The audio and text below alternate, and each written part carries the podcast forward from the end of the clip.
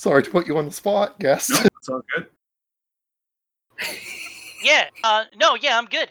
Yeah, yeah. Uh, well, you know, I mean, what's in the intro, right? This is Flail Forward, right? Yep. Uh, welcome everybody to Flail Forward. My name is Leonard Balsera. Um, somehow, by hook or by crook, I've been bebopping around the uh, the role playing games uh, industry, such as it is, for approximately 15 years. Uh, and uh, sometimes they let me on this show to, I guess, host it. I guess. um, Today you Uh, Whether do. you like it or not. This is not so much let, this is more roped and well, you can try to escape, but we have barricaded the doors with a lot of pillows. that's uh, that's cat, everybody. Um, and uh, I I had uh, uh, uh, I have a, a, a topic for discussion. So the topic is this because uh, the the hosts here, right, and I I'm uh, hoping um, uh, or assuming that a significant portion of the listeners of this show um, have uh, aspirations toward or an interest in role playing game design as a uh, topic. Uh, uh, Mhm. assuming that is the case, and I'm very sorry in advance if it's true. Um, I have uh, I have uh, the following question because uh, a lot of of role playing game design happens uh, as a function of parallel development, right?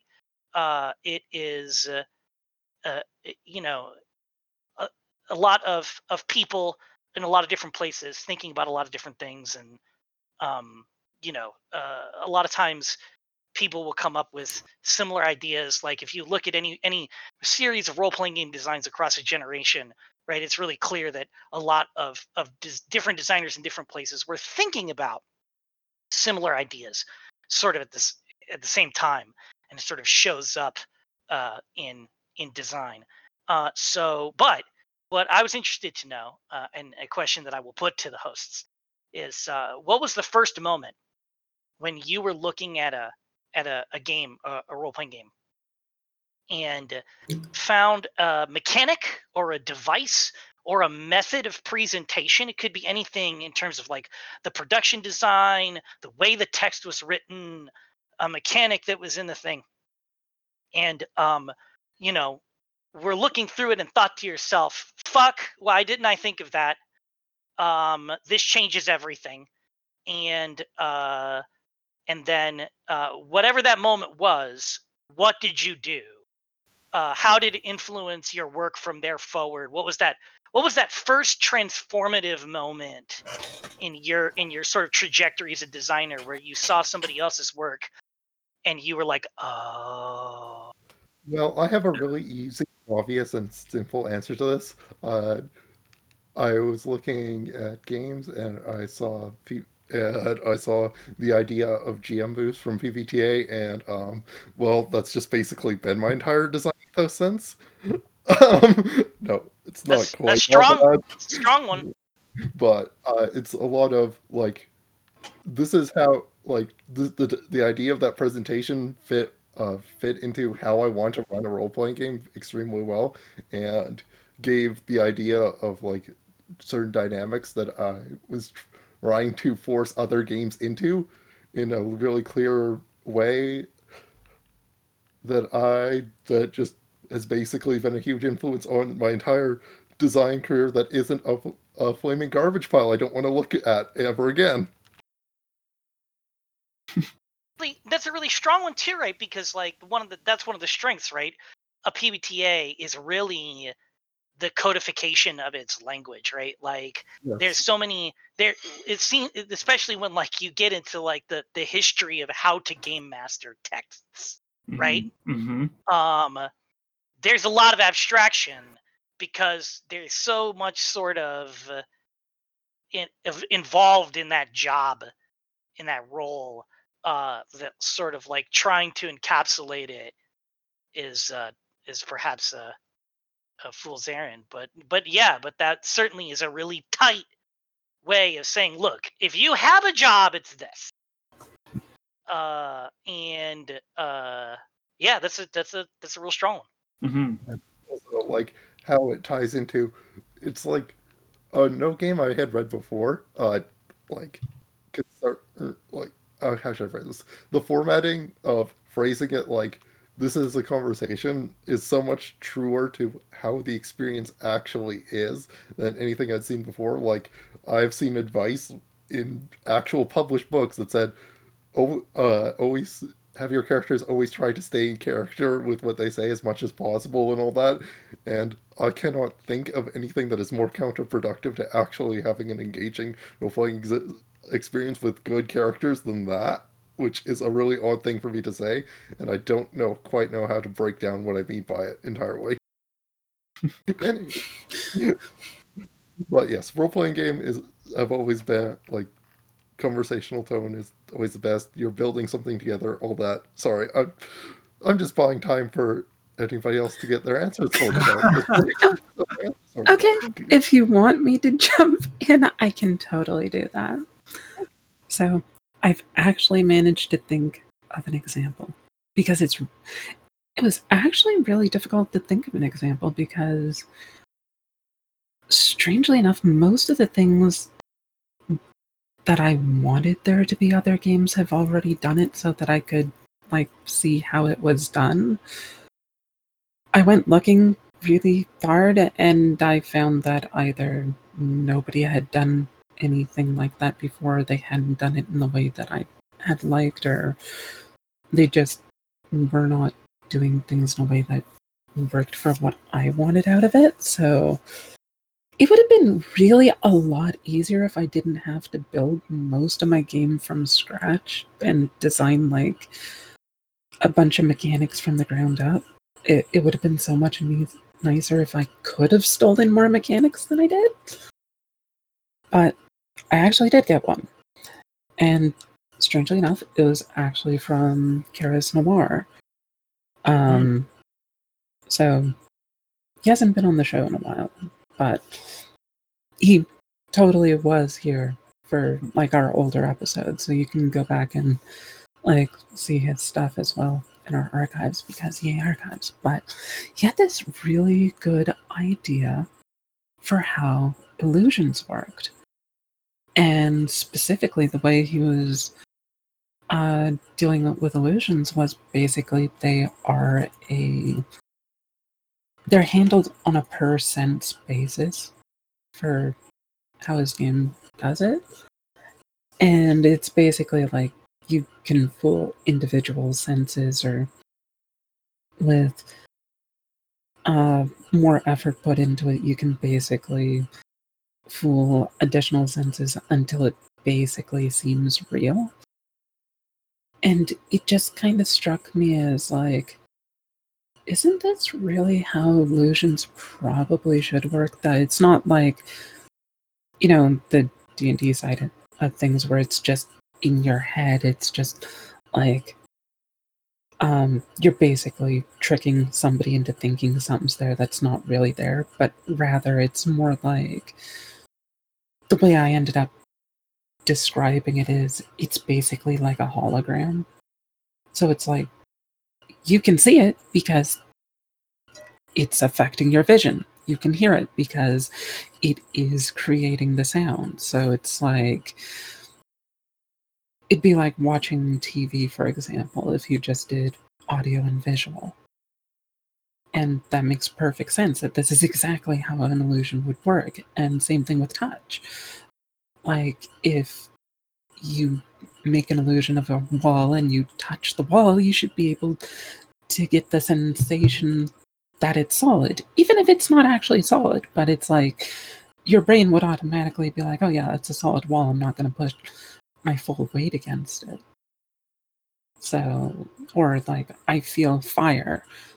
I don't want to, you know, test the fire and see if it actually burns me. It's like, as soon as I touch the fire, immediately I, I jerk my hand back. So, as long as it causes the sensation of burning, that's all you really need the fire to do. So, yeah, I ended up like basically stealing that wholesale.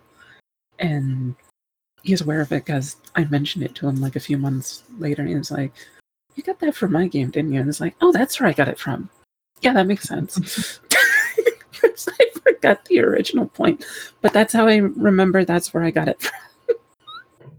That's awesome. Yeah, Carr had some really cool design ideas in his game, so I'm I'm not Oh, surprised yeah. you ended up taking some stuff even uh, inadvertently.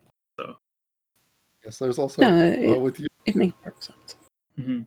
know this, but I have to ask. Uh, with your game, uh, wouldn't uh, like wouldn't certain oh god, how do I phrase this? Wouldn't certain illusions be effective against more effective against certain people in your game than others? Like, w- is there there illusion spe- like do is there uh like period where like people are learning illusion magic in, thrust into the setting have to learn oh yeah i need to actually focus on smell more on these illusions because because these people will really notice if I don't do it properly. hmm Um, one thing in particular to keep in mind is what senses somebody has. Like I tried to emphasize for my game specifically that the um, different species, some of them actually have senses other than the standard five that most humans have.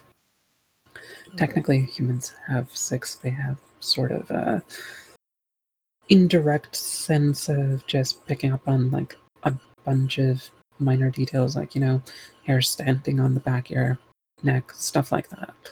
See, there is kind of that sixth sense, but the idea is that like different species could have things like sonar, or um, one of them actually has a Lorenzini sense based loosely off sharks, where the idea is they have like magic sensitive, like jelly filled um, pores within their skin, so they can sense magic nearby them.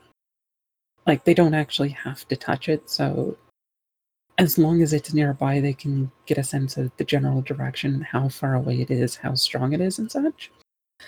So things like that. If you made an illusion and you did not include the sense, it makes it much easier for them to notice that something is wrong with it because it doesn't show up at all.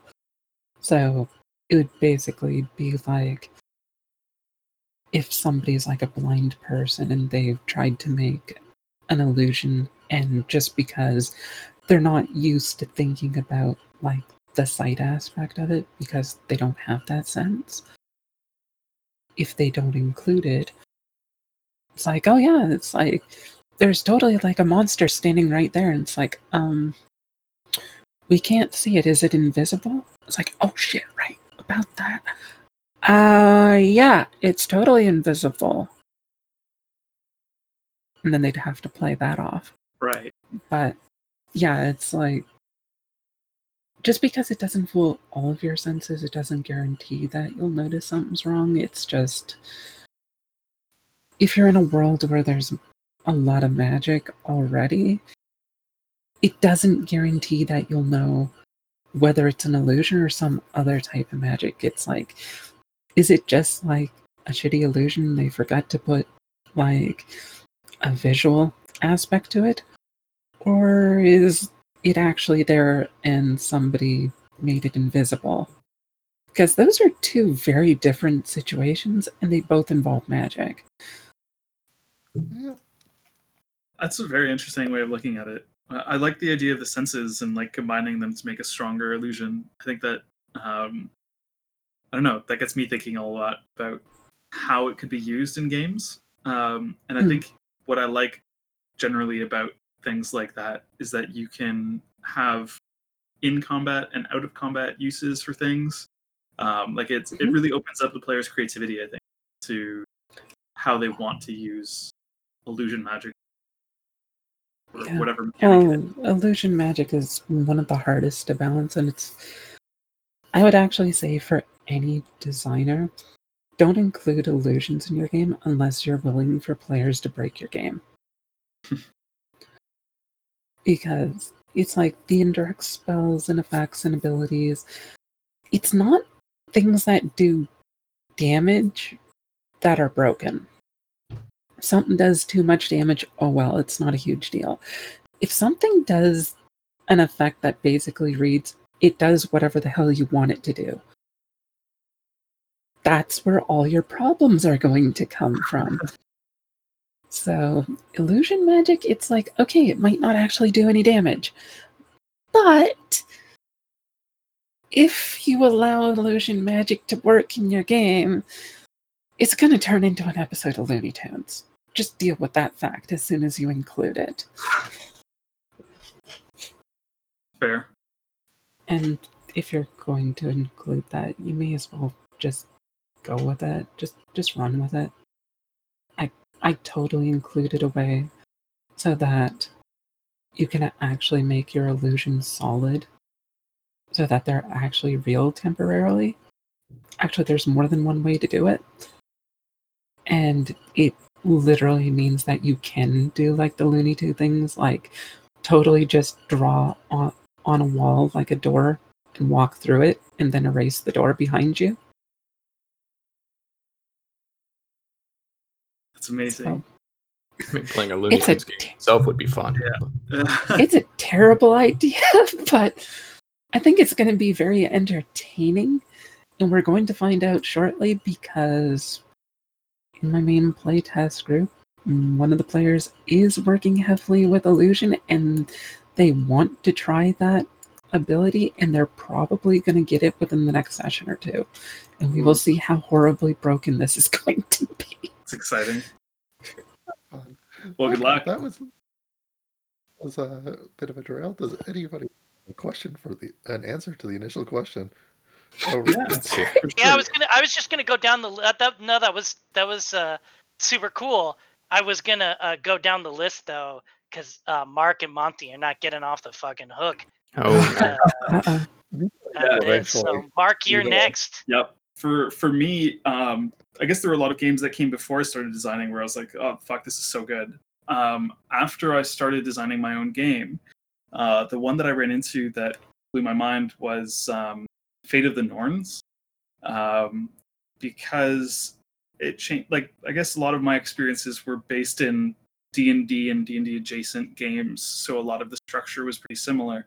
Um, and I found that with Fate of the Norns, what I liked is that um, the randomness of the actions that players took in the game came before they initiated those actions. Um, so the the mechanic is partic- in like that I'm thinking of is uh, when you create your character, you have a bunch of runes that all exist in a bag. Uh, you shuffle up these runes, and then before you take action, you draw a bunch of them. Uh, so you get to use these runes to power your moves, um, and you can like save some back to um, for defensive purposes. What's up, Cut? All I can think of is a game of magical Scrabble. You just pull, out the runes and you just like align them up on the board, and it's like, yeah, that's 57 points. I win. You die. yeah, I guess so. So uh, t- taking that, uh, it basically what you're doing is you're setting up what kind of words you want to play before you play them, uh, as opposed to being like, I want to play this word, and then rolling dice and hoping that you draw the right runes to play it. Uh, so what I thought, what I liked about it was that it moved the randomness to before the player's um, uh, decision-making process, as opposed to after, which is what those kinds of like D and D games have done. So you knew Right, what right. you were going to take. It just happened uh, after the random step, which I really enjoyed, and I thought that that uh, opened up a lot of the thinking for me in terms of how to design games and why certain mechanics exist. Because I had never really questioned it before. It was very much like, oh, you you say what you want to do, say you want to attack, and then you roll dice to see if it happens. And this was uh, a paradigm shift for me um, of how games can be played mechanically to to get that kind of player thinking engine working. You know? Um, so uh, uh, as a formal construct, um, that is uh, called fortune at the beginning, Yeah, right? yeah. So uh, it's a really interesting that's a good one that's a good one for paradigm shifting right because there are still to this day very very very very few functional fortune at the beginning uh, designs uh, when i was most recently the last sort of um, steady for various values of the word steady job that i had in rpgs uh, was at uh, when the 7th Sea second edition Oh, nice. uh, came out, Yep, right? yeah. So that that is actually a fully functional fortune at the beginning system. Yep. You roll to generate the currency that you use to take action, right? Right. So um, it's got that same kind of, and that allows you to base the whole resolution of scenes off of opportunity cost rather than about success failure Exactly. because the, the logic of the the the game the the paradigmatic sort of assumptions of the game is that you're a swashbuckling hero.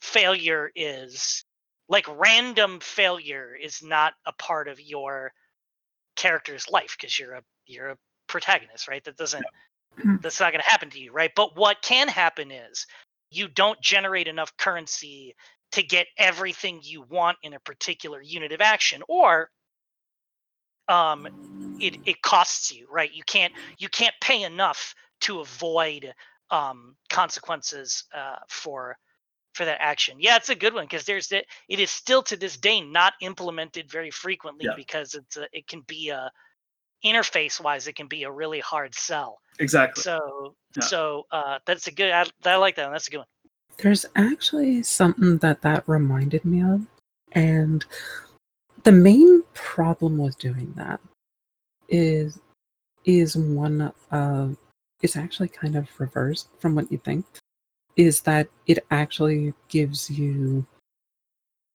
an issue where you have to think of what to do in a much more quick manner because like for example if you the way you were describing it mark Mhm. like it sounds like you you start your turn you're given like um the runes from your bag and then you have to decide what to do with them. And it's like okay this is kind of a complicated situation because now you need to actually think about what to do. Right. and you have to figure out what you can do with what you have and now everybody's going to have to wait on you while you try to figure out so what i was thinking is Magi-Nation like trading card game it was it did a lot of things better than i found magic the gathering did Okay. and one of the things that they did would have actually solved that problem, which is, you know, Magic the Gathering, and almost every card game, you draw your cards at the start of your turn. Imagination, the last thing you did at the end of your turn was draw your cards. So during the entire other person's turn, you had time to think about what to do with your cards Exactly. because your cards were a lot more complicated. There was a lot more things you could do with them. It wasn't just, well, there's only one situation, like one correct play here. Yeah. It was like, because it was more complicated, you had to think about it more. They gave you an entire turn to think on it. Right. So, with this rune casting thing that you were saying, it would make sense that after you finish your previous action, like you you cast your spell or whatever, then you reach and grab a new handful of runes, and while other people are taking their turn, you have to think about how to do yours. Yeah. And I tried to work that into my own system as well so that there's less time spent at the moment trying to think what to do right this moment. And if it's something that's going to make you have a decision that you have to make, either try to streamline it as much as possible, narrow it down to a very small number of choices, or if it's going to be a complex action, get them working on it while other people are doing their turn so that they're not doing it while everybody's waiting on them, kind of thing. Exactly. And I think Right. Oh, go ahead, Mark. Sorry. Oh, I was just going to say um, the the second part to your question is like sort of how it your the realization of how the game worked changed your design. and I think that's exactly what it did for me. Kat was that um, I ended up taking this idea and bringing it to the game I was working on, like Praxis, and um, the solution, or like I, I saw the same problem of people just had a bunch of cards suddenly. Then they have to think about which is the best to use. Uh, can I do this action? Can I do that action? And it drags the game out. But if people had those cards in hand from the beginning, um, then they got to kind of anticipate. They said, okay, well, these are the kinds of actions that I can take. And then when a situation came up, then they'd have that set of possible actions in the back of their mind. And they can say, well, I've got the, the like, whatever, I can use the, my crowbar as the action to like pry open this door. Um, so I knew I had the crowbar and I was just waiting for the opportunity to use it. Um, and I think that's the the kind of style of game that I find really interesting because it's still relevant to the character. You're bringing something, but you know what you're bringing as you play the action. It's just whether or not you have the crowbar in a particular scene, you don't know. Um, so So Yeah. the way that the way that uh, Seventh Sea gets around it is that the currency is generic, right? Not just the currency to take action, but the currency that actions cost, right? So Hmm. it's not like you get a specific like if you roll, it doesn't matter what combination of dice you roll. Like if you roll dexterity plus fight or appearance plus charm, you get a currency called raises that you spend to take action, right? So um after you generate the currency, it just goes back to that same kind of conversational back and forth of like, okay, it's your turn. What do you do? Well, I'm going to attack the Cardinal's guard. And then you look at how many raises you have, and I'm like, ah, I think he's probably a minor thug. I'm going to spend two raises to attack the guard. And then the GM is like, well, fuck, I don't want to spend any of my raises to block that. So fuck that guard. He's dead. Right okay. uh, and you and you basically go back and forth that way. So kind of the interesting thing about it is because the currency that you generate is not themed to a particular action, it doesn't create that cognitive block Mm, of like of like omg what how do i how do i use these things in front of me right it's just a number of action coins at that point in time that you have to to spend on stuff and then and then it's just about opportunity cost. Oh crap i got attacked by two people. Well he's a better swordsman so i'm going to parry three that way and i'm just going to take this hit for two points of damage. Uh and then you know you just kind of kind of do it that way back and forth and it has that same rhythm as i'm going to do this and you roll. It just becomes i'm going to do this and you spend a number of the the, the right. currency you generate. Gotcha. Yeah. And then does the the action that you take to roll dice does that sorry because I haven't played 7th Sea. Um Yeah.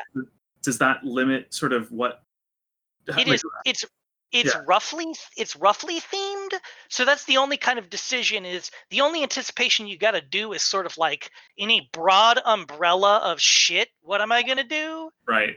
Okay. So if you're at the, if you're at the ball, like charming people at the at the you know Duke's ball or whatever, and you're like, yeah, I'm gonna roll panache plus uh whatever the hell the speechcraft skill was. I don't fucking remember anymore. That was years ago. Um, uh, and you're like, oh, I have six raises, and then something happens in the scene where it twists the action, and all of a sudden, like the Cardinals guards pop in you can still use those same raises to stab the guard uh but there's like an out of theme penalty is the only thing you pay so like it costs you one extra raise to do something that is not in the umbrella of the shit you rolled right. but you can still take action right uh so that's how they sort of do that's how they sort of differentiate and how they make it meaningful what you use to generate the currency That's really cool. I do like Yeah. You know, there's there's an interesting dichotomy between these kinds of things where you do it before or after. And it can be done either way. Though some are kind of odd when you start thinking about it. So the one that was coming to mind was like the difference between Shadowrun and and I'm blanking on the name. I know we talk about it almost every week. The one where Blades in the everybody plays a rogue. Oh, Blaze in the Uh, Dark. Blades in the Dark, yeah. yes, yes. Thanks to both of you. Yes, Blade, Blade, Blades in the Dark. Evil Hat's new obsession after they got tired of me. For some odd reason, I can never remember Blades in the Dark. The name of it for some reason. I don't know why. I always blank on it. Anyway, so the concept is like Shadowrun, you basically plot out like all of the items you have in advance so you know what items you have with you when you do something. In Blades of the Dark, it's basically the reverse. It's like you bring like X amount of resources or items, and it's like, okay, we ran into a, a situation where there's a problem. Now we'll just do like a little flashback and say, okay, we saw this coming, so we brought this item with us, and that removes one of the items that we have in total to work with. And it's kind of interesting that it can work in both of those ways, but Mm. I mean, it's not really the randomness that's taking place there, but there's that open ended kind of issue with like the blades in the dark issue where it's like, okay, you're on the spotlight now, you know there's a problem. How did you actually solve this? And it's like, okay, you actually have to stop to think about that. And that can actually slow the game down potentially because you have to think about it in that moment. Whereas in Shadowrun, it's more you did a lot of casing the place in advance, figuring out what you're going to need, and that's what you determined to bring with you in the first place. You probably already had the items with you and were already developing the plan as soon as you saw the problem that you were facing. Mhm. So, but that's but, but that's like a but that's like a a p- a a thing that speaks to like the design goals right like shadowrun Mm. um is fully in the in the mode of d&d of like it's you versus the job right and Mhm. like part of the part of the the the idea behind that design is to encourage the development over time of player mastery of like you're able to anticipate the things you might or might not need right? Blades in the dark is all about emulating the structure of heist fiction right? Mm-hmm. Where if you're watching a heist movie in progress that's exactly that moment that you're talking about where you run into the obstacle is exactly when you see the flashback to the moment where they go back and show you how they planned for it right, so that's so kin- it's a kinesthetic match right it's like you spend the currency there and you're right it is going to slow down play but i think in a meaningful way because like like you buy into the idea that you take that moment to slow down and go, oh, let's think about the cool way in which we did this. And then you talk for, you know, a couple of minutes and then you move on, right? You know your description of that being like the movie, it makes me wonder has any game that's tried to do sort of a whodunit or a murder mystery or whatever kind of thing taken that into account where it's like they do all this, but then at the end of the game, that's when it goes through and reveals how everything happened? It's I think it's harder to do in in investigative games because one of the things in in RPG land, right, that you get stuck with is there has to be a solution Mhm. Mm, right? So, like in the heist movie, whatever the player comes up with, they're like, I have this fucking weird ass gadget that happens to be ideally suited to the purpose of overcoming this obstacle. Sure, you're awesome. Dragons. but like, but like, uh, you know, in a like if you're doing a Call of Cthulhu scenario, you can't improv pieces of that. You know what I'm saying? Like you have to, you have to. uh There is a solution. Like the GM's looking at it. Well, That- so That actually I disagree with, only because I've played with a GM who has improv stuff before, because the player is always going to ask weird ass fucking questions. sure, sure. Like, like the one example was that like was that we get to the end of the Call of Cthulhu game and we get to this church and inside is the is you know the old one you know doing his doing his evil stuff. And we're like hey we all learned how to make elder signs. What if we surround all the doors with elder signs and all the windows and just carve them into the wall? Can Right. like the elder sign's supposed to prevent things from passing through or, or from entering stuff right? Will prevent them from leaving? And he's like shit i don't know And the GM basically sat for a second and he's like, "You don't know." And and so we all did it and the GM had to think like what that would actually do to the game itself. Like like that was not a that was not a solution to the problem, but that was a solution that we came up with. And and he actually rolled a die and was like, "Hey, um, like he rolled a die silently to to see whether which one was true or not, and we found out later, um, to spectacular results, which one was actually true. Right. And I, I Oh really like no. concept. like I I've tried toying with it for myself, but again, it's I think pretty challenging to do. But I don't think there needs to be an absolute truth until the end of the game. Like I think that you can play a game where the player's decisions lead you to um, like kind of a set of answers, and then um, you won't find out until the end of the game whether or not it's entirely true or entirely false, sort of thing. Like you could, I think, design a mystery with no solution until the course of the game is complete. Um, I think it helps though to have at least one solution in mind, but be open to alternative options because you don't want to get to the point where it's like, okay, I was planning for this to have a solution. I figured, you know, by this point in the game, I'd have figured one out. But after everything you've done, I realize I absolutely have no idea whatsoever how to end this because i've run into that situation before and it's like that's that's not a that's not a good ending Oh, I, I want to make sure that we don't conflate the the whole like I'm going to do X thing to solve Y problem, uh, which is almost to some degree kind of doesn't matter what the hell uh, premise or genre of RPG you're in.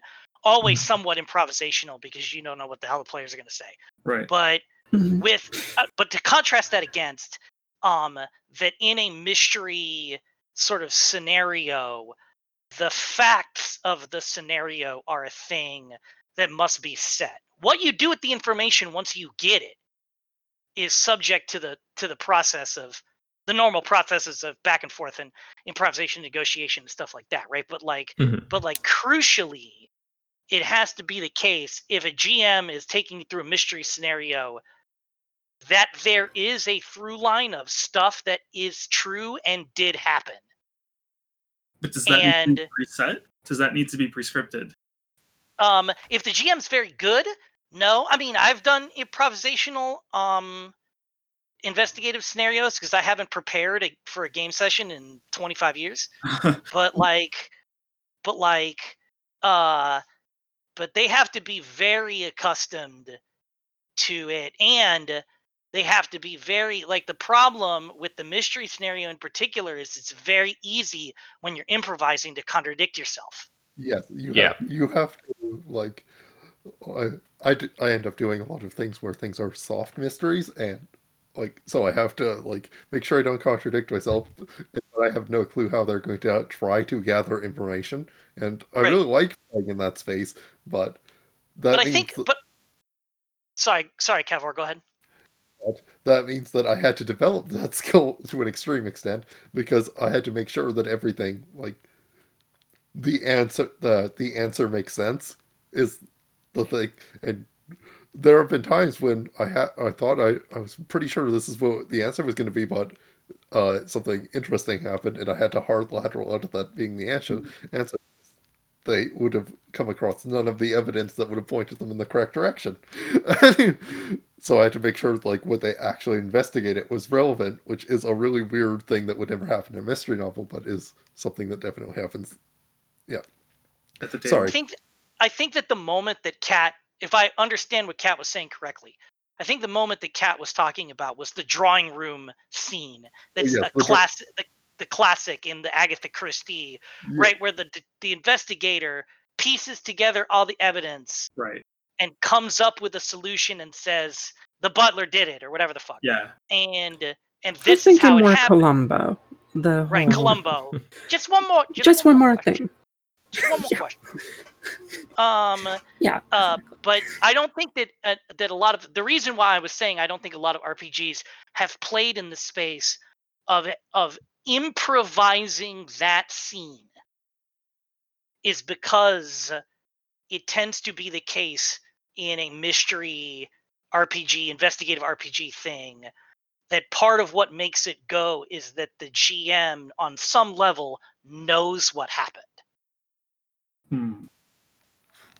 because they have to tell you that when you encounter it because that's part of their fucking job.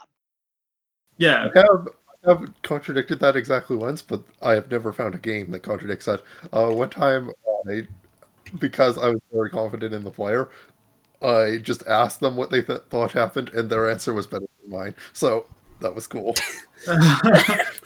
Oh, That can oh, hold on though. I've done that a bunch.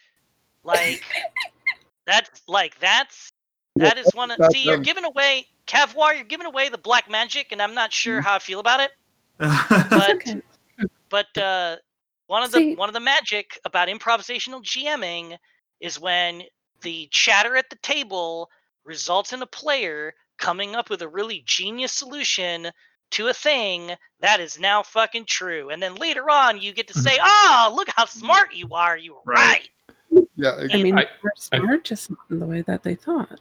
I think we've all been a part of that in some fashion or another, either on the player side or on the GM side, where we're just like, oh, their idea was much better than mine. Let's go with that. Yeah, right? I, I do want to get to one thing that I I think I disagree with when you said that like when you got into it shouldn't contradict itself. You like you're worried about setting things up where this is true and then oh I contradicted myself. It's like that's not inherently a bad thing.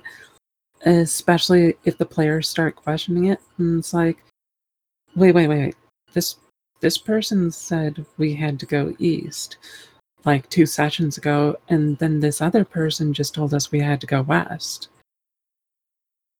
Those can't both be true, can they? And it's like, hmm, yeah, that's very interesting. Is one of them lying to you? Do they have incorrect information, or maybe it has moved? But yeah, I have I have faked my way out of conjure. Oh yeah, I mean I do that. Too. I mean that's the another part of the that's another part of the black magic. Whenever they catch you in a contradiction, if you're improvising and they catch you in a contradiction, you just deadpan it and go, "Huh, that's interesting," and just wait. Uh, Yeah, But, but, I think uh, that's important for games to actually mention that as well. That it's not just something that oh, this is just something that should be taught to GMs. It's like this should probably actually be part of the game itself to actually emphasize that this is something that happens. um not uh, the only time that i've ever seen it really um formalized in a design way right in a published thing um uh in the investigative genre so you familiar all familiar with uh the um sci-fi uh, gumshoe system game ashen stars I know uh, Gumshoe. that but is not the, that is not the Gumshoe game I have played. I have played exactly one, and it was not that one, unfortunately. Um, No. so, so it's a it is a sci-fi investigative game, and uh, somebody wrote a module for it called Terra Nova, in which it was set up with clue chains and paths, so that any of the NPCs in the module could be the culprit. And uh, basically, what the advice was given in that module was was basically that you you play the npcs to the hilt right and you gauge the characters reactions to them and you use that to determine okay who do they suspect first well they're the red herring right. and then they have a clue chain that makes them the red herring right yeah.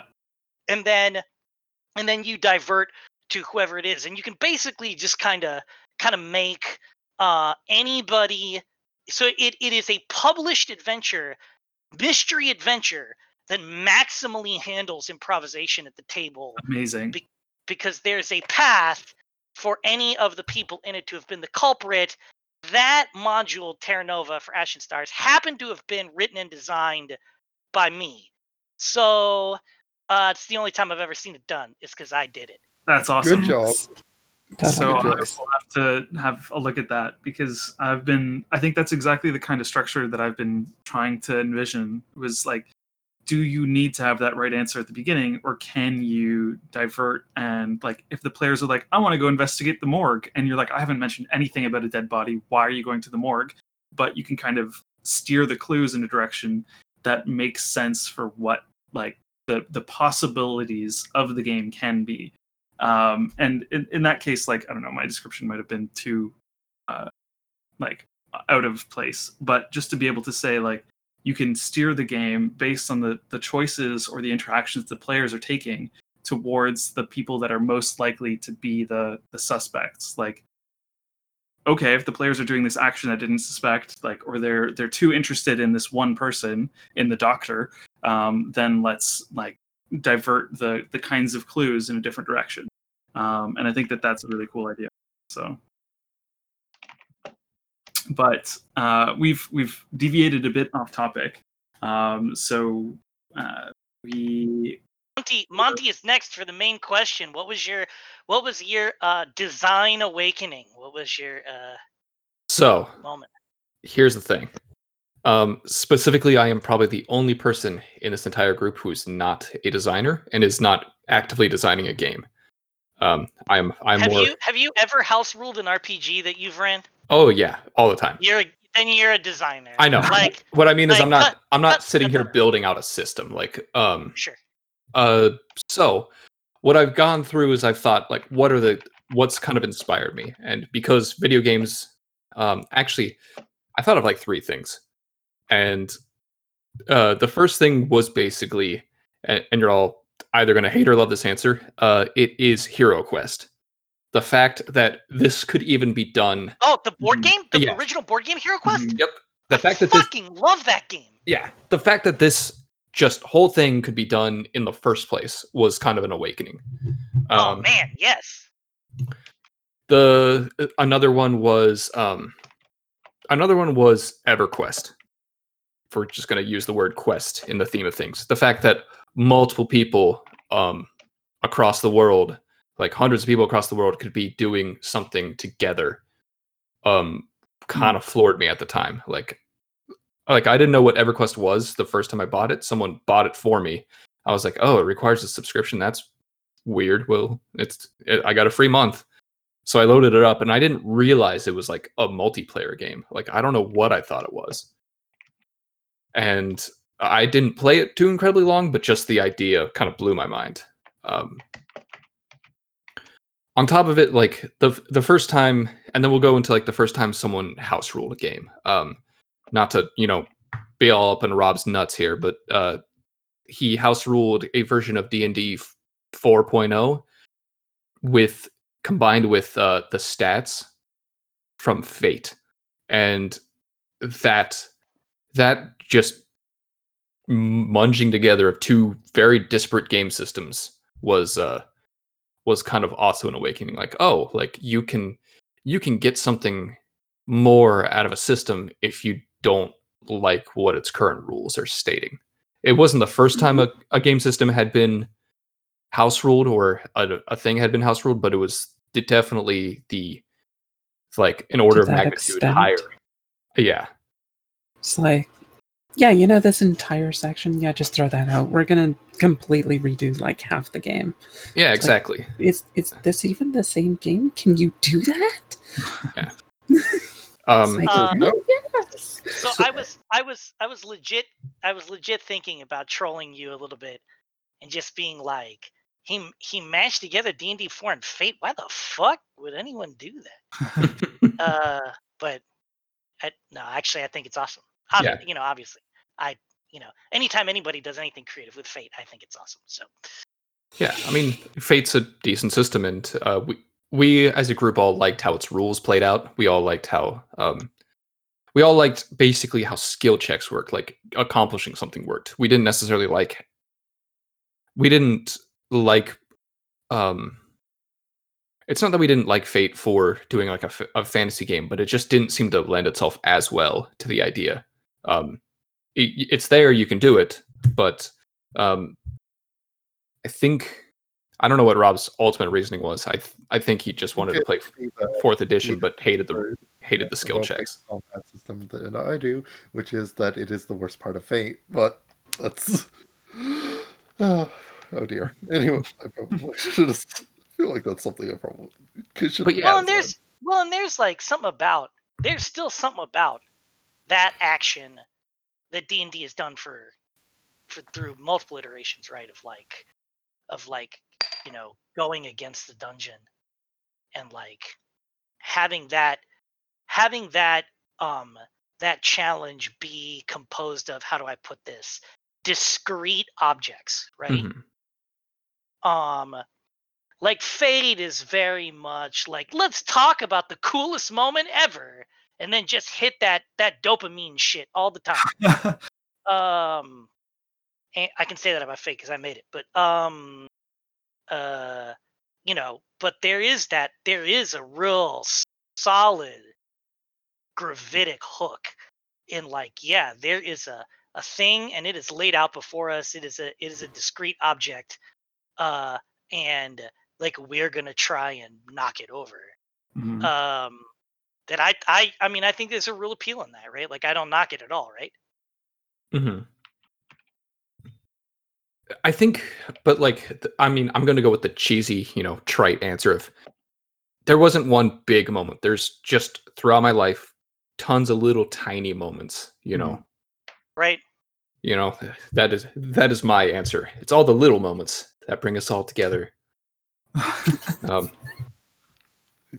but no, true. I mean, Yeah. it, it is true though. I, I yes, I said. I think I think there's yeah I, I think there are a lot of little things that like you, you'll see a design and then go oh that's amazing like I wish I would have thought of that or it doesn't need to be anything that's like paradigm shifting but th- all these cool games that are coming out especially in the indie scene I think are trying to do something different um, so you can definitely latch on to those little Hmm.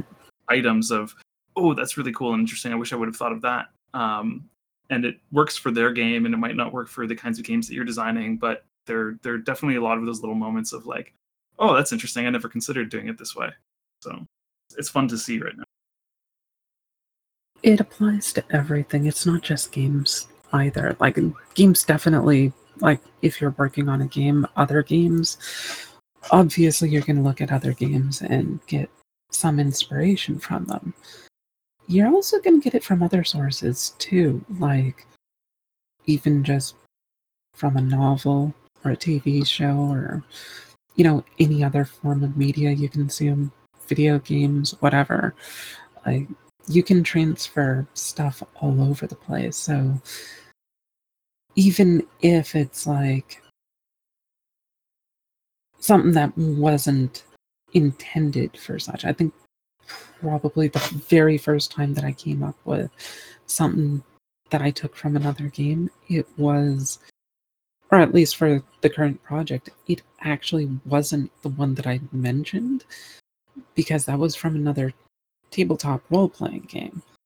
I think the first one I actually took would have actually been um, from Final Fantasy XIV, how they did their their job their job classes, because I really like the idea of this is basically what Prestige should have been in like D and D three point five or like um Pathfinder. And it just seemed like such a better method of doing it. And then after I'd already come up with the idea, they release D&D 5th edition and their specializations are basically that. Not to that extent, but it's a very similar concept. And it makes me wonder if they didn't steal it from Final Fantasy 14. Hmm. Well, so that's the interesting thing about about parallel. Like I was saying, like I said in the preface to this question, right? Like the parallel development, it, like it's so interesting because there are so many of us sort of thinking about how to tackle the same kinds of problems. Like it is, it is inevitable that a lot of people's solutions are going to have superficial or even deep um, uh, similarities, resemblances to to um other people's solutions, you know, and like and sometimes sometimes especially because all of us also play games sometimes you don't even know how the how the shit gets in, inside you right like Mhm. like you don't you may not know actually what your influences are uh as a as an rpg designer uh until after you've made your game and then you go back and play something you played before and go oh fuck that's that's where that shit must have come from because like Well, I mean that's like that's the weird thing about the spark of inspiration in, in general. It's like it's like you can see a game and you can be like, I want to try to emulate that, but like you try to put it into your system or you try to put it into your video game or whatever you're designing for, and you realize it doesn't work. But actually, if it's changed a little bit and combine it with something else, and then you know maybe some a little bit of this, it's you know, it's a big melting pot of inspiration. It's right it's usually not just one thing like like even if you take something wholesale from someone else's uh like idea which you know in designing stuff it's not inherently bad uh you you usually don't just graft it right onto your system and call it a day you you make subtle changes and you know other things are influencing those changes not just not just the Hopefully. the core thing that you're going for yeah true Right. hopefully Because if you don't, we it's not going to work. Do we need to jonathan do we need to give you some floor uh here because you're now among us Um, sure. No, you don't have to do anything, but Too late. uh, We can just yeah. shove him into the limelight, whether he Do wants you- it or not. do you do you uh know the question Um, what uh, Of was our life. design spark, or uh, what was this? well so the the question i originally asked right is that what was your first moment as a as an rpg designer or as a you know a gm that house rules systems you know or whatever even if it's not like formal capital d design or whatever. What was sort of like your first one person in our group who has a successful Kickstarter. oh okay cool.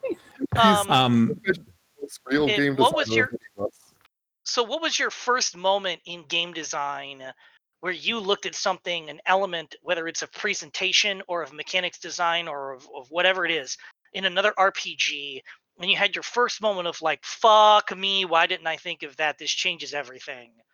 And how Um, did it impact what you did from there there on there forward? So I'll just quickly go because I have a I feel like I have an odd background in game design because I don't play like half the games like hour wise that a lot of people play. Um so way back in the day, back in high school, I I played uh 2E and um I just played. I wasn't DMing well rarely. And i would say like the only thing that we as a group sort of like house ruled was like uh this shit is too complicated. Like let's just leave it out. Like 2e has like these weapon speeds where you gotta like add different numbers for the different Oh, weapons and we're just lord like almighty i remember that shit yeah and so we're like that's dumb like we're not going to do that. Plus it it totally takes away from like choosing the weapon that you actually want. So all this bullshit so that like we just left things out and also we were quite young so we didn't know in a lot of ways what we were doing like this was something where we started playing and then when we were you know older teenagers we're like hey did you guys know we've been playing this game wrong? My my my friend my friend if you and your group as young young folks sat and looked at the weapon speeds on the chart and said uh i don't i don't i don't like this. We're not going to use this thing. I promise you that you knew exactly what you were doing. Right yeah. Um but uh i the weird thing was is so like i don't know now it's four years ago or so um i really wanted to get back into playing and so um none of my friends were close and so i started investigating like how to play um online and that just got me right back into role playing games in general and then I sort of learned that there was like this huge, huge world in the sense of like quantity of like different types of games. Um, and then I kind of saw that people were just, you know, relatively in- independently just making stuff. Um, and uh, so actually getting into game design was like something where I just wanted to be creative as opposed to being like I want to do this game but different. Um so that's sort of like my just sort of like the rabbit hole of online role playing games uh got me into design. And then the thing that sort of like sparks my design interest is like hey like but what about this thing? Like that should be a game. Um and uh and then once i'm at that point if i have like an uh sort of like some steps in my mind of how that might play then i sort of go searching for inspiration um like from other games rules and and inspirations and stuff like that if that makes sense So there's not. So you don't have like one. You don't have like one moment where you saw something in another RPG and you're like, oh, I need, I need that mojo. So, and, and like I say, like my moments are like more like this is a you know a real life thing or like a real life uh, uh, other media thing, and I'm like that should be an RPG, and that's my moment. I see.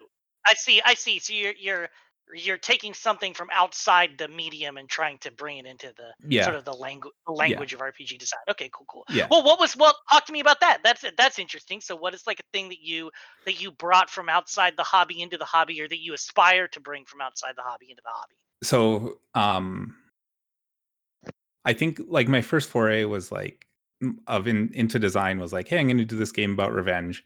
And that was not inspired by anything specific except that i couldn't seem to find it. But i really struggled with um a lot of things with that but one of the things was the size uh, of like a full role-playing game like the you know this is like a whole system and it's a lot of work. Um and then so i was like hey like You, that's you damn right it is. yeah All right, yeah so i'm just gonna go go like you know just put that on the shelf and like you know try to design something and then i i was sort of like just taking inspiration from other media so the thing that the game that i did publish cut to the chase was like inspired by um a game called or sorry a tv show called i think manhunter or something like that Yep. and there's a guy on a horse who uh, with he has like a sidekick tracker who like hunt down um these two usually like city folk and they're like put in some like nature scenario where it's like hey you know your tracker is like half an hour behind you and you have to get to this point and if you get to this point you you know win a hundred bucks or some stupid thing like that. Um so that was sort of my first Was that, inspiration was that the Manhunter in like the mid 1970s? no like uh the 2000s um I okay, I'm thinking of the wrong. I'm thinking of the wrong thing. like this is like a tv show Man not Tracker. like man tracker man tracker yeah yeah yeah that's what it was um Man Tracker. yeah and uh that it, it was sort of like uh interesting um because some of the uh places that they were in were familiar to me um because uh they were filmed in some places that either have family or had been before uh so it like not that that means Can I can I can I take a guess and and say this is a Canadian television show? Yeah, yeah. Okay. yeah, and um, You can tell it's a Canadian show because the microphone hits the actors in the head. it's actually not poorly done. Um, it's as good We as just- any other thing out there. But yeah, it's maybe I less was, known. I was just, I guess, I guess that from from Jonathan's mellifluous Canadian voice. Take that as a Uh, compliment. the odd thing about this podcast is it's majority Canadian. yes, surprisingly, almost. Mhm. Uh, Um, Trees, myself, Mark, and Jonathan are all Canadian. yeah. yeah. So, so if I, so if I have a heart attack on the air, does that mean you'll cover the hospital? Is that how? I like Is that. that how that works? So, uh, uh, you know, to pay Oz don't. respects. yeah, four Canadians are gonna s- swoop in and and make sure you're okay. I'm man, I I gotta be on the show more often. given given my uh, questionable lifestyle choices. All right, sorry, Jonathan. The funny thing about Canadian healthcare is actually like if you were here and that happened, you know, you would be saved, but you should just leave and never come back because they will bill you if you don't have like Canadian healthcare. Uh, and the bill will be as outrageous as you might expect from being in a, a US uh, hospital. Um, anyway, I mean, at least I'll be saved. I mean, Yeah. that's a that's that's still that's still an improvement over the American system, where like like because in the American system they pre-screen you for that, and like sometimes just leave you in the goddamn lobby. that's what I'm horrible. saying. Anyway, It won't be uh, quite as expensive as in the states, but it'll still be pretty bad. It may not be, Uh, but I have a like friend who's had personal experience with a mother-in-law and basically and wound up with like a hundred thousand dollar uh, hospital bill for yeah for like yeah, yeah, and it wasn't for nothing, but it wasn't uh, it wasn't for a lot. You you might not think it was a Oh, lot. oh capitalism. Anyway. Yeah, yeah. So um, kind of lost my train of thought, but like that was that was my sort of inspiration. Man, man tracker, man yeah, tracker. yeah, yeah. And there was lots of like sort of like variations. So it was supposed to be like uh try to like copy the functionality of the show quite closely. So it was like for more people with a GM of some sort, and then you know it, that didn't really work very well. Um, and then it kind of through talking to some other people and and uh, even before like um, a lot of design was done, it turned into a two player game. Um, and so you just it's it's just sort of like a create your own chase adventure uh, is what it worked out to. But the original inspiration was the man tracker, which you almost definitely could play out in the game. Um, it functions like that. Um, So yeah. I see, I see what I see what you're saying. Like when you're saying it became a two-player game, because two-player game, like you sort of already, sort of, sort of, um, uh, you should have led with that. Uh, but because you know, obviously, I mean, now we're getting it, but it's a fairly, in terms of like the commercial design of role-playing games, right? It's a fairly recent phenomenon. Even in so, in in indie circles, right? Doing Yeah. the one-on-one thing is uh is kind of new. There's now um uh, uh a gumshoe system variant, right? The the Cthulhu one-on-one or gumshoe one-on-one or Mhm. um uh that's that's doing it, but it's not um too common.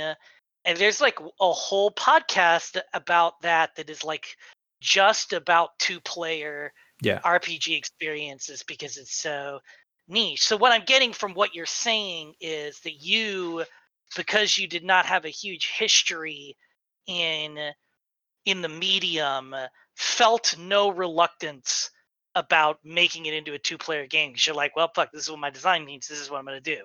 Is that is Yeah. that an accurate rendering of your? it's close uh, like i said it was i was working off of what i did know and so i was considering a gm but yeah like it was it it was just more of like making the idea work as opposed to like so you're you're right it, it was just like yeah i don't have very many blocks when it comes to that i don't try to be something at least i hope anyway um, but i also this i've only really seriously done the one thing and i have other serious ideas but life is just like so packed right now. Sure. But but uh, yeah, but cut to the chase. Uh, if you're talking about uh, um, oh geez, now I can't even think of the name of the podcast. But um, uh, Party Party of of One, One. I think you Yeah, were- cut the chase has been on on there twice. Yeah, There, yeah, there it is. Yeah, Yeah. yeah. Uh, cool, cool. Yeah. Um, but yeah, Oh, cut to the ch- cut to the chase. Is that the game? yeah, yeah, yeah, You're the cut to the chase guy. That's cool. yeah, Wow, that's someone you actually know. I mean, yeah, like, yeah, yeah. Nice. Look, pay attention. I I read RPGs and stuff. Yeah, I know. Like I like I used to. I'm not just like sitting back here like, oh, I designed Fate. Fuck the rest of you. Like- like I like I read stuff. Like come But- I on. just, I just consider Castle of the Chase like fairly obscure in the Rogers game. Like, yeah. It's shown up in my Twitter mentions a couple times. Like oh, yeah, I've that's- seen it in my every time it it kind of floats past my Twitter. Nice. everything that does, I just click a link on it and go look at what the fuck it is. Yeah. That's cool. I mean, uh, you know, I know that it's it's sort of past like and people new people getting into it, but that's not exactly true. I mean, it's good to hear that, you know, every once in a while someone new will get their eyes on it. But it was in You're- um uh there was a two-player anthology. Uh you and I were Yeah, yeah, playing yeah, games for two, which it Mhm. It's actually sold within that package. It's sold m- many more copies, like probably twice as many copies as I did through the Kickstarter and anything after that. So it's kind of interesting. So if you, I mean, I'm sure there's tons of overlap, but if you combine the two, it's probably like pushing like 800 to 900 copies are are out there. So that's it's kind of cool. Shit, man. That's not bad, dude. Yeah. That's cool. Yeah. Um, Keep uh, in mind as well, just to interrupt for a brief moment, yeah, sure. if you have sold even half as many as the anthology, it means that the anthology, with all of the games combined, you would have made the equivalent of half of those sales would have been from you, almost. Oh, I get what Which you're is saying. kind of weird when you start thinking about it. yeah, that the way. anthology is pretty big, but I get what you're saying. Um, It's like, yeah. well, the anthology has a lot of games in it, but they only sold twice as many as one of those games. right, right. And so think of that in a positive way. I'm gonna I'm gonna I'm gonna love the moment when like after in the in the post vaccine world uh where uh you go to a convention and find like your one true fan of that that fucking like I'll like, love the what moment I- too. what I have discovered well maybe what I've discovered what I've discovered in my long journey is that no matter how obscure the thing because RPGs are such a niche hobby, no matter how obscure the thing is, if you go to enough conventions, especially like the you know Origins and Gen Con, the big ones, right? Mhm. And you just chatter with enough people, you're gonna find the one person that's gonna be like, "Oh man, you've made that thing, and you I ran this game with my my uh this friend of mine at work, and now we're married," you know, or whatever. They're gonna have like some fucking story, right? Like, um, that uh and like i know i know i know that that is in your future uh, and i just hope that when you meet that person they're they're cool and not and not weird I'm not a Yeah. stalker, and, and that And, their yeah. story isn't, oh, and you know what really let me know that they were the one was they totally helped me hide a body. Yeah. right right uh Yeah, Right. That game We- that game really brings back memories of when I was chased out of uh the chased out of the Capitol by cops and it was like, oh right okay. Uh, oh lord oh no oh uh, that that that escalated real fast uh, Uh, um but I'm uh, but I'm I'm very excited. I'm very excited for uh your future. Well, uh, I'll in keep you in mind for that. So like That in that oh if you if I'm nearby and that happens to you and you're weirded out, please do flag because I am totally happy to out awkward anyone on a convention.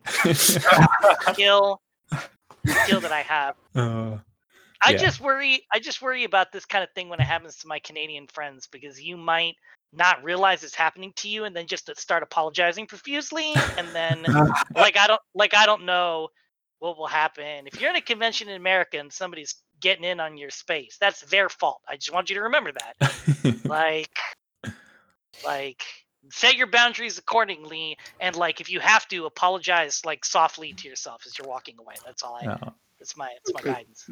I can handle it. I think I can handle it anyway. We'll see. Maybe you're right.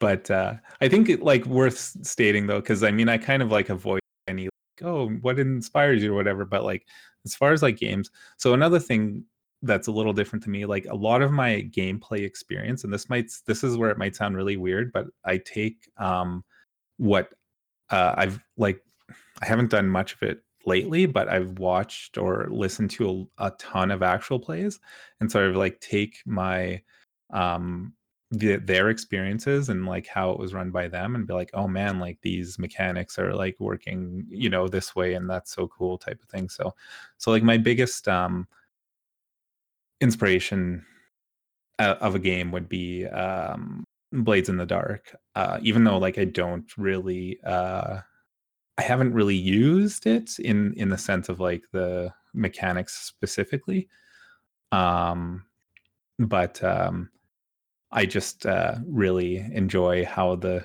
how well the game works, and and I'm speaking from watching like John Harper GM it too, so that gives a little added uh, bit of like him being able to make it work exactly how he wants it to work without like sort of like uh, player interpretation of the book that might sort of lose how uh, some of the intention of the game. John Harper is definitely very good at running a John Harper game. Yeah, exactly. Um, so so uh, Blades in the Dark is a big inspiration of a game for me, but um, uh, but yeah, I don't know. I think there's a lot of really interesting material out there, and and we tend to sort of gravitate to. Um, did you know? Did you know that motherfucker worked on Talislanta back in the day? Yes. uh, Like, I think I actually did hear that, but n- not knowing that- what Talislanta is, which might He's- sort of he- take away from been- my cred. he's been he's been around. He's uh he's uh, uh, uh been in it uh quite a long time. yeah. Uh, I'm I'm very fa- John. I, I'm very fond of of his design work. I'm I'm a I'm a I'm a John Harper uh, fan. Speaking of Uh, you being a fan of things, uh, all answered the question. So Sure. Here's mine. Um, so uh, you know the reason why I asked the question in the first place is it's it's difficult for me because um, I literally devoted my life to the the um, the practice of cracking open as as diverse a range of role playing games as possible and like Hmm. um, you know tr- attempting to absorb the stuff uh, that was in them. Like I I've been um, since I started taking uh, this career path very and unfortunately seriously. Uh, I have uh, you know I would buy I, I I buy literally the most obscure games, whatever it is it's most popular.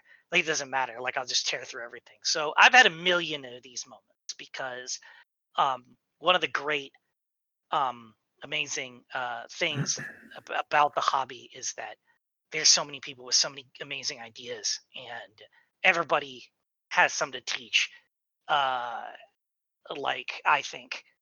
But the first i think one of the first big ones for me that has had a long-term influence was um um hong kong action theater. Uh uh the the first version not the not the guardians order tristat version but the original one that uh uh that uh, gareth michael skarka and some other folks did. Um and what I remember about that game is it was the first game that I played where the person that I was playing was an actor rather than a character. So there's a two layers, two layerings of distance between you and the final sort of of of a point of interface with the with the the fiction because you don't in Hong Kong action theater in theater play archetypal Hong Kong action cinema characters, you literally play Jet Li, Chow Yun Fat, Anita Mui, Michelle Yeoh, uh, and you go from movie to movie, taking your character sheet with you. And what your character sheet has on it is sort of the the uh, touchstones of what make you an attractive performer to your audience and that includes some of your physical training like are you better with guns? Are you a martial arts person? Do you do wire work? Like what do you do? Um and then some other perks and benefits where like you you can like um you know get script rewrites and stuff like that. And as you go from session to session you get cast in a role in another movie so the first session of a Hong Kong action theater game might be like, I'm Jet Li in Fist of Legend. But then the next session is I'm Jet Li in The Bodyguard from Beijing, right? Cool. And it is a campaign in the technical sense because you go from session to session to session and you take this character forward and forward and forward. but you but it is a campaign that is composed of one shots but the mechanical binding behind some of it is this currency called star power so the idea is that you are all trying to make sure that each individual movie is as successful as possible and you spend your star power and this is the luck willpower make my rules not suck so much mechanic right where you spend this star power to have script rewrites go in your favor. And the, the game does a very good job of framing sort of the the meta mechanics, right, in those terms. And what it it taught me, and it's something that I'm still really thinking about, and something that is sort of sort of slith- slithers through a lot of my design work, is this idea that as human beings, as players, we bring a unique contribution to the table simply by being who we are. And that there's a way in RPGs, an underexplored area of RPGs, I think, is connecting to that to that sort of unique humanity in a player because of course a lot of design especially because it's trying to be commercial design and and I don't knock this is is we want this to be accessible to the widest variety of groups possible right Mhm. but I think a lot about mechanics that take advantage of what I as Leonard Balsera as a person who is good at improv uh who has a particular aesthetic interest blah blah blah blah can bring uniquely to a table that nobody else but me can bring. Uh, and what Hong Kong Action Theater taught me is is that you can by that just by the having that filter of there's a distance between me the player and the character I'm playing, but that character is actually an actor, and there's another distance between that actor and the role they're playing in the movie which is the actual thing we're playing through the moment to moment action at the table is playing through that movie right and that i have an opportunity to sort of uh, tune that actor character to the chops of like what i know as a as a person as a performer as a whatever um in order to make the coolest the coolest movie happen right? Um and and just just having that little bit that like that fucking like five inches of additional space has really gotten me thinking about how to bring sort of the unique human qualities of every person that sits down at the table into play in a way that it can influence play on a mechanical level and and so on and so forth right? And like this is this what is what came out of like aspects and fate are part of this this idea right? Like aspects are really we would call them now memes right? Every aspect is basically a meme right? And like sort of when you sit down at the table you the human being are responsible for sort of like finding the most interesting expression for these memes.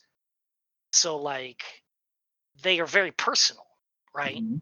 Mhm. like it's hard to write a generic fate scenario because the individual aspects that the individual character has and how the player sort of brings those aspects into play is such a huge part of the process that it can't just be like any four characters blah blah blah blah right? It's so it's so individuated. It's so um specific to the people involved. And i feel like that is like the arena of design that I'm interested in and concerned with most. And it was because I saw that that that two layer distancing thing in Hong Kong Action Theater that really started clicking my brain um in that direction.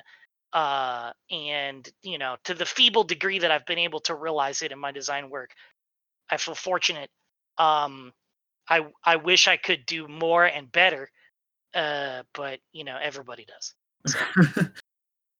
I really like this idea. So what you're saying is really that the mechanics um, are sort of deriving from what that player is uniquely bringing, like what that Yeah. through the lens of the player, there are mechanics that could not be as uh, precise or like as accurate for someone else. Like their their version would be different just based on their interpretation or like their personality. Uh, Like it's like um uh what uh what uh Kevlar was saying earlier, right? Mhm. um, about about one of the great anchor points, right, paradigmatically that Apocalypse World gave us was this idea of the fundamental construct of the role playing game is a conversation, yeah, right? Well, what the fuck is the most important part of a conversation? You, like the people that in it, right? Sure. Um, and uh, that I feel like uh, there's an RPG, uh, Jason Pitre, uh, the Spark RPG by Jason Pitre Mhm. has a thing thing in there, a mechanic. Like one of the things that you can do in that game that's so interesting is that you can give your own aesthetic preferences as a player a voice with a die. Like you can pick up your I don't remember if it's your spark die. I don't remember which of the fucking two dice it is. Um but uh he's gonna he's gonna be he's gonna nitpick if he listens to this he's gonna nitpick at me because I didn't fucking remember. But um uh but there's a die that you can uh that you can pick up and say i as a player am going to put this die here because i preferentially would like the villain to get away. And you can make that statement on a purely human audience level. And that is a powerful and underutilized idea in the medium i think of like really remembering that like we're a group of people sitting at a table doing a thing. Mhm. because the paradigm has been so long like you know it, you know I, I- I hate i hate using the four letter i word immersion.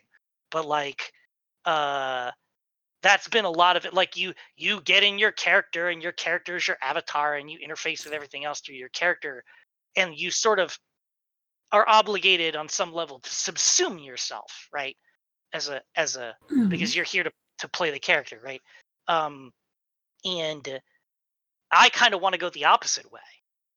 I'm like, okay, I get that the character is there, but what I really care about is that I'm looking across the table and I'm looking at you in the in the eyes, and I want to know what you're gonna bring to this in order to get your own rocks off. I want to know how to get your rocks off by bringing content that's gonna turn you on right. and um hold on i was talking about role-playing games uh um yeah so uh yeah, anyway it point, sounded like the role playing games in the bedroom for a moment Point- there. point point being point being um that like that like i feel like that really turning turning that thing outward and saying okay look we have all of these ways of mechanizing the conversation of structuring it of of bound of bounding it in in various ways we've spent decades on that fucking pursuit maybe it's time that we think more about the the people that are coming to the table and like how to how to ha- how to design the interface of the game so that it reaches out to them Yep. more effectively as individuals right for sure. Completely agree with that.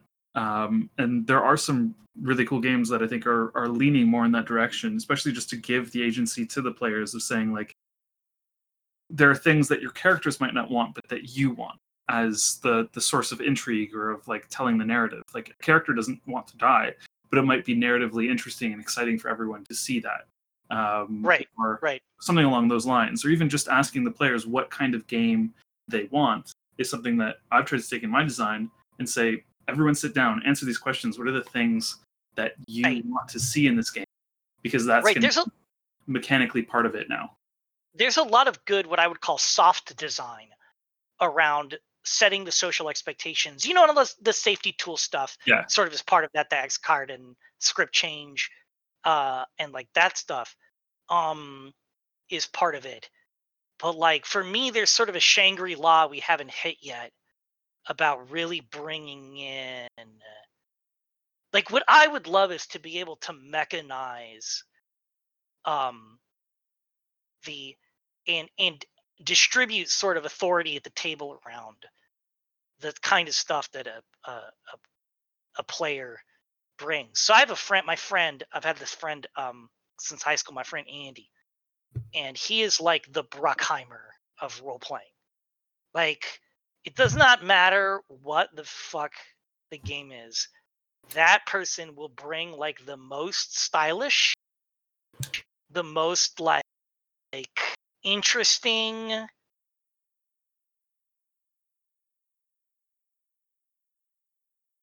action sequencing uh, of anybody else that that I've ever played with. Just over the top, like he's just got such a great mind for like putting together the imaginative details of a, of a high octane sequence, right? Right. Whether it's a chase or whether it's shit blown up or whatever it is, right? What I would love is to have a game where I could literally not audition that guy because obviously there's no, I mean, the people that are going to play are going to fucking play, right? But to be able to like sit down and go, Andy, you're the Bruckheimer. So whenever we in this game get to this point where it's like high octane stylish action and we sort of need a final word on what's going on, we're going to throw to you. And it doesn't matter what what character is being played, who's playing what. Like here's currency or dice or some fucking thing to where like you're just you're the Bruckheimer, like you're going to bring you're the final arbiter of that thing Mhm. right? One of my other characters uh, or players in real life is a cultural anthropologist. So I say to her, all of the fantasy races in this thing, assuming that you don't want it to feel like work, if you're cool with it, right? We throw to you, right? When anyone needs to know some detail about how this species operates, right? Like we throw to you. And to really bring the unique contributions that we can make as people to establishing this shared fiction but also in a way that like it mechanically in, in, interfaces with play. This is like my fucking dream. Like if I ever figure out how to do this, I'll die happy, man. Man, like Well, I wish you Just luck in that keep in endeavor. mind, they're definitely gonna. Sorry, go go on. It, it sounds impossible because that would be different at literally every table, but like what you're trying to press on, and if you tried to make a standardized version, there would be some places where people would be, end up doing things that they don't fully flow into. But if you ever figure out how to do it, and I have way more faith that you could do it than I could, I'm very interested in seeing how and seeing that. I'm sorry. I mean, if I even get close, I'll be happy. Interestingly enough, I don't think everybody's gonna enjoy that because, I mean, there's definitely gonna be people that will, like Kavara's voice interest in this. I think I would absolutely hate that myself.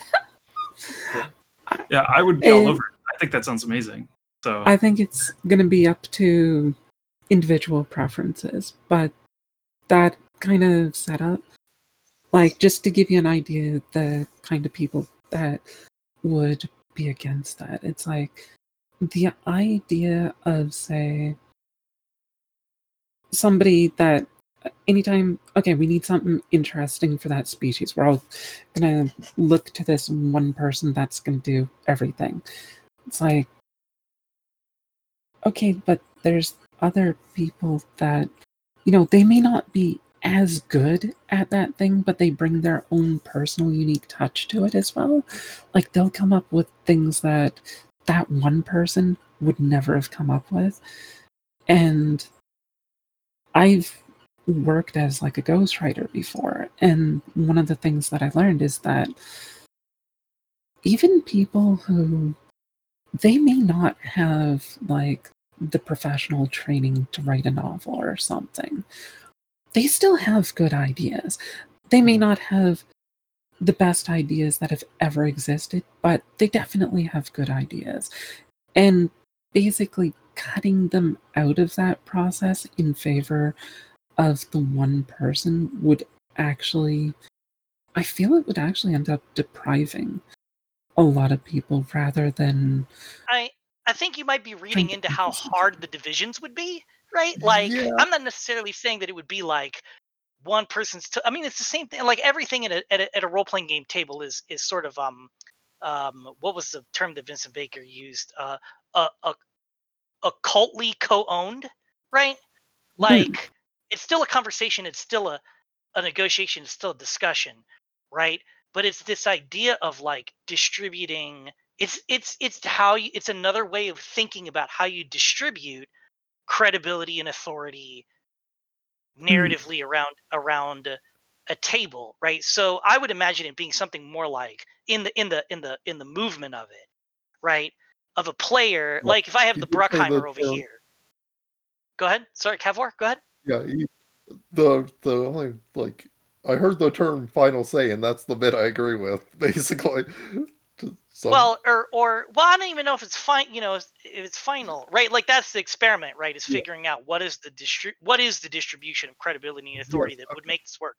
But if I'm imagining like the Bruckheimer, I'm still as a player going to be like, yeah, I think my character uh, runs across the railing of the the the uh, uh, thing like uh, you know tightrope style, jumps onto the moving train and like two guns out you know guns down the the scouts on the top of the train right? But there's a moment that we check in with andy. Andy's like yeah legit. Or andy goes hey what if we also right? It's just like as soon Right. as like as soon as like we have that moment we cut to the recognized authority to sort of guide the conversation in progress right the way that a gm would perhaps normally except it's sort of like like co like distributed across the table depending on what subject matter that we're talking about is is something closer to how i probably imagine it would work in a practical Mhm. sense Hmm. um uh is you know and then and then andy and maybe there's even some mechanical responsibility. Maybe andy goes yeah that's definitely a d10 stunt. Here you go. And the player takes a d10 and it's like fuck yeah d10 and uh, you know or whatever right? Uh and then and then we continue forward right? So if i'm like if i'm like hey cultural anthropologist person i think that this species has a, taboo against eating uh desserts. Uh Mhm. her job would be to go how did that happen? Right? And interrogate it and like you know use their interest and maybe she's not a professionally cultural anthropologist. She's just the one at the table who gives a fuck Right. about that about that thing. Um that's sort of more like how i imagine it would it would work in a practical sense but it's it's sort of to like to like allow people to assume some level of conversational authority over the subjects that they care more about or have more expertise in than the other people at the table Yeah, I, I get. Sorry. No, go ahead.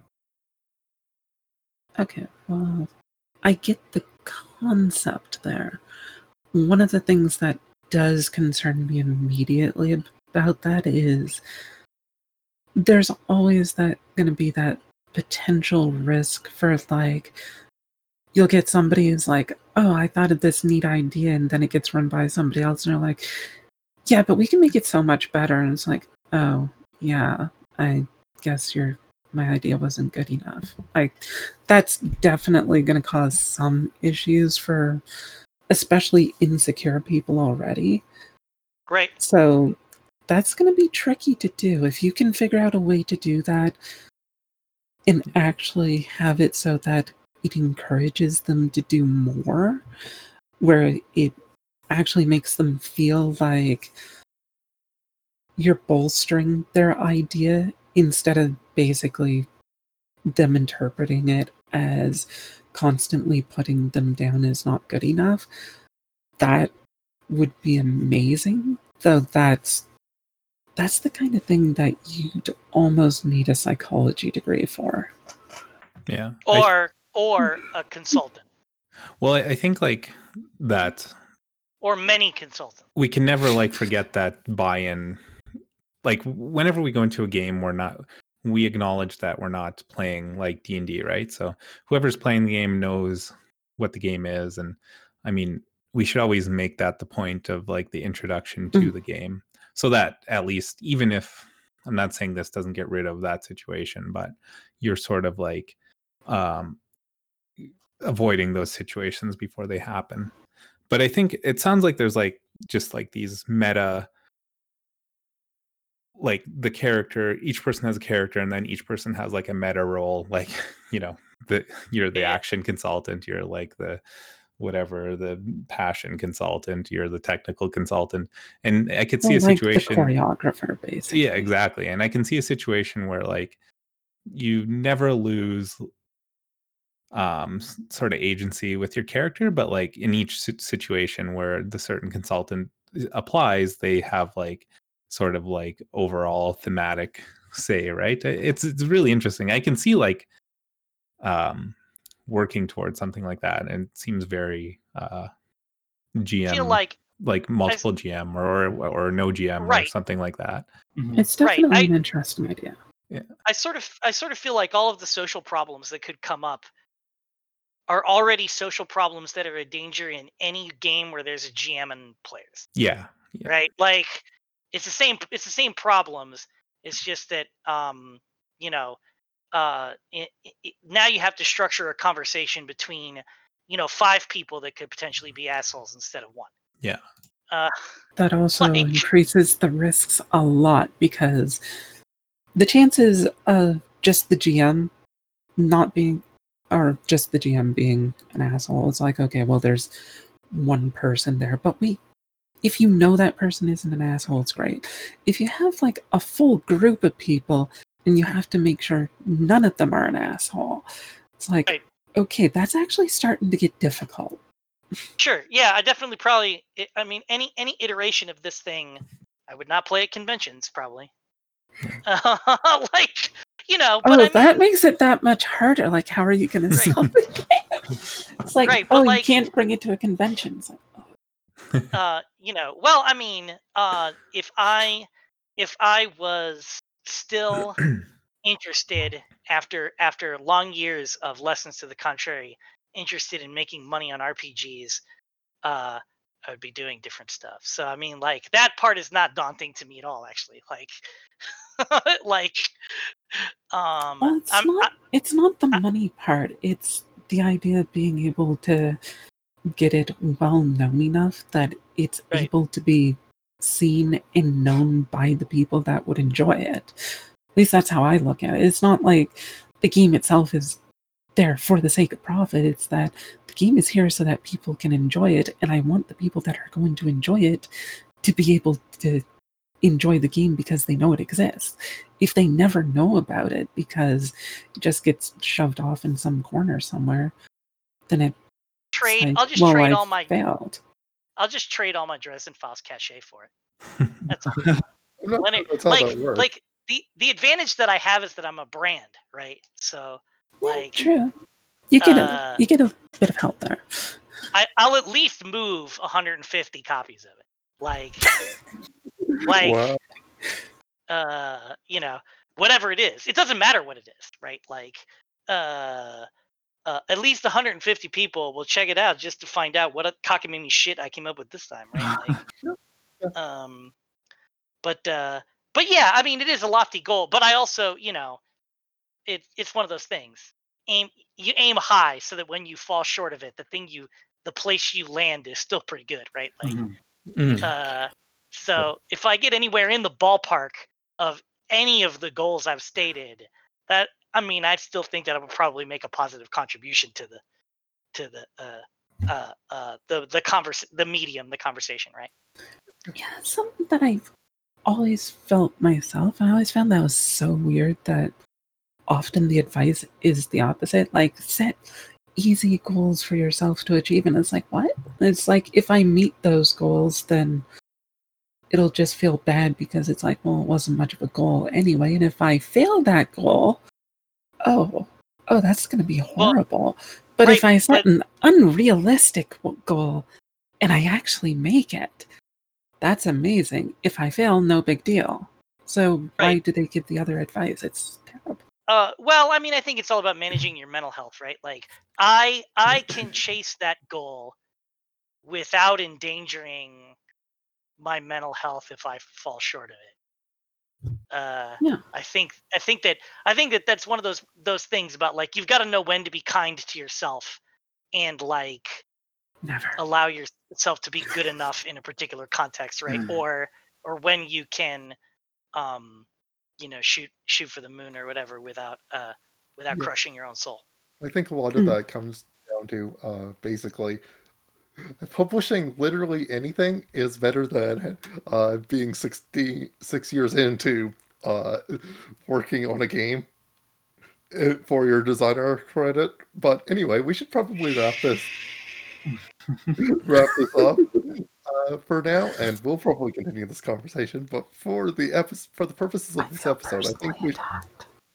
I think that we should uh, just say our closing thoughts and uh, call it if that's okay with everyone. Yep, that's fine. I'll go. I'll go last. Okay, Perfect. Trace can go first. What? Haha. That's. I don't know. I'll go what first. I'm supposed to Yeah. Monty go Mon- first. Monty will go first. All right. Just experience what you can. Uh, consume as much media as you can of various types. You don't know where inspiration is going to come from or how it's going to take form. Yeah. Well said. I think keeping an open mind about all the things that you're experiencing, whether it's in games or outside, is going to be how the medium moves forward and how you move forward as a designer. Just being open to whatever it is that comes your way and seeing how it can be turned into a cool game. Uh, make sure that uh, despite everything we've talked about today, design principles are important. Don't forget them. I guess that's all I have to say that hasn't been said already. Jonathan? Uh, don't let anyone tell you you haven't played enough of anything or everything, and don't let anyone tell you uh, that you shouldn't start designing yet. Um, yeah, just do it. Uh, acknowledge that you won't do your best work. Your first work won't be your best work, but don't let that stop you because you always have to do your first work first. Mm, to play on that, I'd say you will never get anything perfect. Like it'll never be done. That was something that I learned in college that they were very adamant about was that if it's artistic, you never truly finish it. You can always do something more to make it better. You can always always hone something. You can always make it better somehow. The limiting reagent is either you run out of time, you run out of money, you run out of patience, you run out of something, like some sort of resource, but you never truly finish anything artistic because they can never truly be finished. So just be able to recognize the point at which you get to where it's like, I can devote more time and effort into this, but it's not going to improve it to a degree that is worth the effort. And that's probably when you should stop. My closing thought is that my freelance schedule opens up on March the 1st. Uh, I, I live in a country that has no economic safety nets.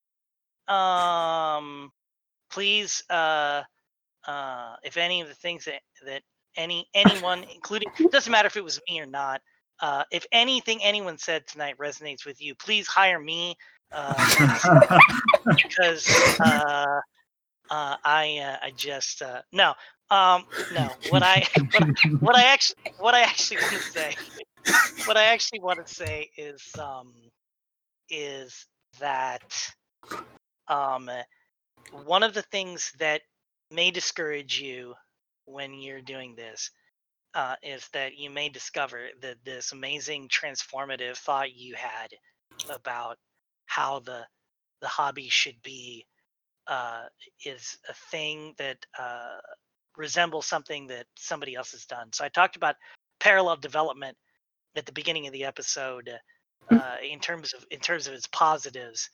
Uh, and because I am a professional that knows a great deal about story structure, I'm gonna now now bring it back. Um, is uh, that um, you should never feel daunted. You should never feel intimidated uh, by the fact that somebody else may have had a similar thought to you, that somebody else may have had a similar design thing uh, to you, that you see somebody's game out in the wild and they explore the same concept that you do. Um, the real, real meaning of originality is that however often a thing has been done, it has not yet been done by you. and that matters. Mhm. So find your inspirations where they come. Design what speaks to you and what you're passionate about. If it turns out that you did the same thing as somebody else or something similar to it, celebrate that because it means that uh, that it was probably a good idea. I totally agree with this. Mhm. Nobody has screwed this up in this specific brand in a way that I will screw it up. Yes. Good night, everyone. One way of looking at it.